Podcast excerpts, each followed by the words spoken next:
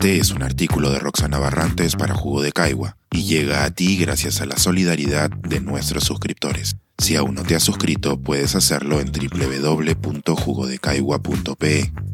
Ahora puedes suscribirte desde 12 soles al mes. Los 90 explican la falta de clic. ¿De qué depende realmente el acceso universal a las telecomunicaciones? Con la ola privatizadora de los 90, el sector de telecomunicaciones en el Perú fue el único entre los sectores de infraestructura, como son los de agua potable o energía eléctrica, que quedó enteramente en manos privadas. Esa decisión dejó un gran reto de diseño regulatorio. ¿Qué mecanismos debía ser utilizado para que el acceso a los servicios de telecomunicaciones esté disponible para todas y todos? El desafío puede ser entendido en los siguientes términos.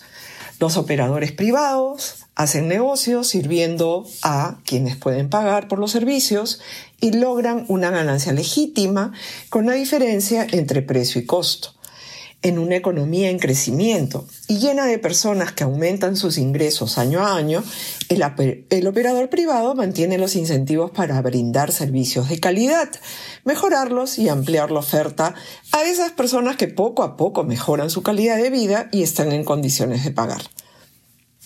Las autoridades sea el ministerio o el regulador, supervisan que el servicio se brinde de acuerdo a las condiciones establecidas en los contratos y en el marco general de las leyes vigentes.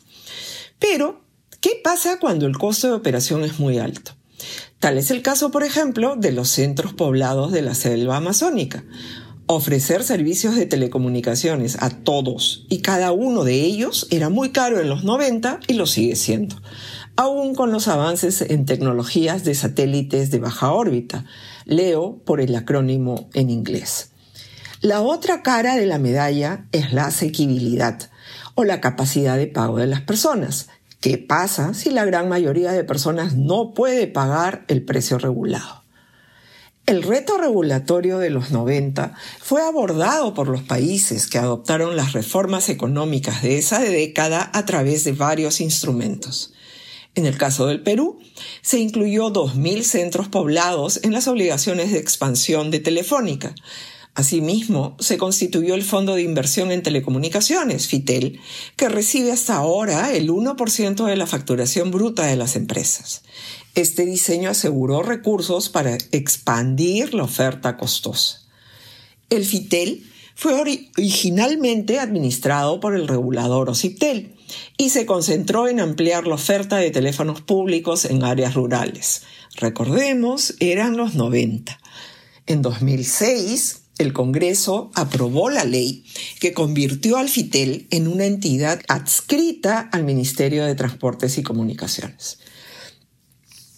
Este cambio coincidió con la revolución de los teléfonos móviles en 2008 hicimos un estudio sobre la expansión en las áreas rurales que fue titulado Todos tienen celular, porque daba cuenta de ello. Sea que tuvieran o no luz eléctrica o señal en su centro poblado, los habitantes del campo sí tenían el dispositivo, sea subiendo a la punta del cerro para captar señal o cargando la batería cuando iban a la ciudad. ¿Fue por los recursos del FITEL que todos tienen celular? Pues no. Fue por la competencia entre empresas para ampliar la cobertura de los servicios con diversas innovaciones, siendo la más apreciada la del prepago. Las autoridades también pusieron de su parte. En 2015 se promulgó la ley de portabilidad numérica. Si uno cambiaba de operador, no tenía que cambiar de número.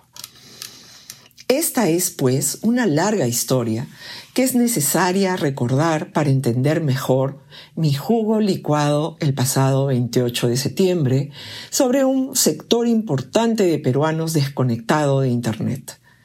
Las políticas que hemos implementado en el Perú para universalizar los servicios de telecomunicaciones han estado orientadas a la oferta y ninguna de ellas a la demanda.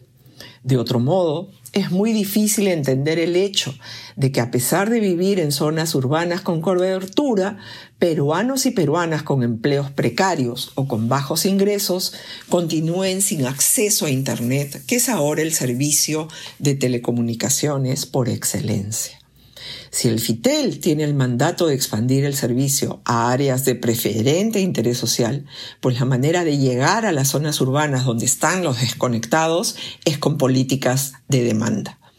Treinta años después ya lo deberíamos tener claro. Pensar, escribir, editar, grabar, coordinar, publicar y promover este y todos nuestros artículos en este podcast cuesta y nosotros los entregamos sin cobrar. Contribuye en www.jugodecaigua.pe barra suscríbete y de paso espía como suscriptor nuestras reuniones editoriales.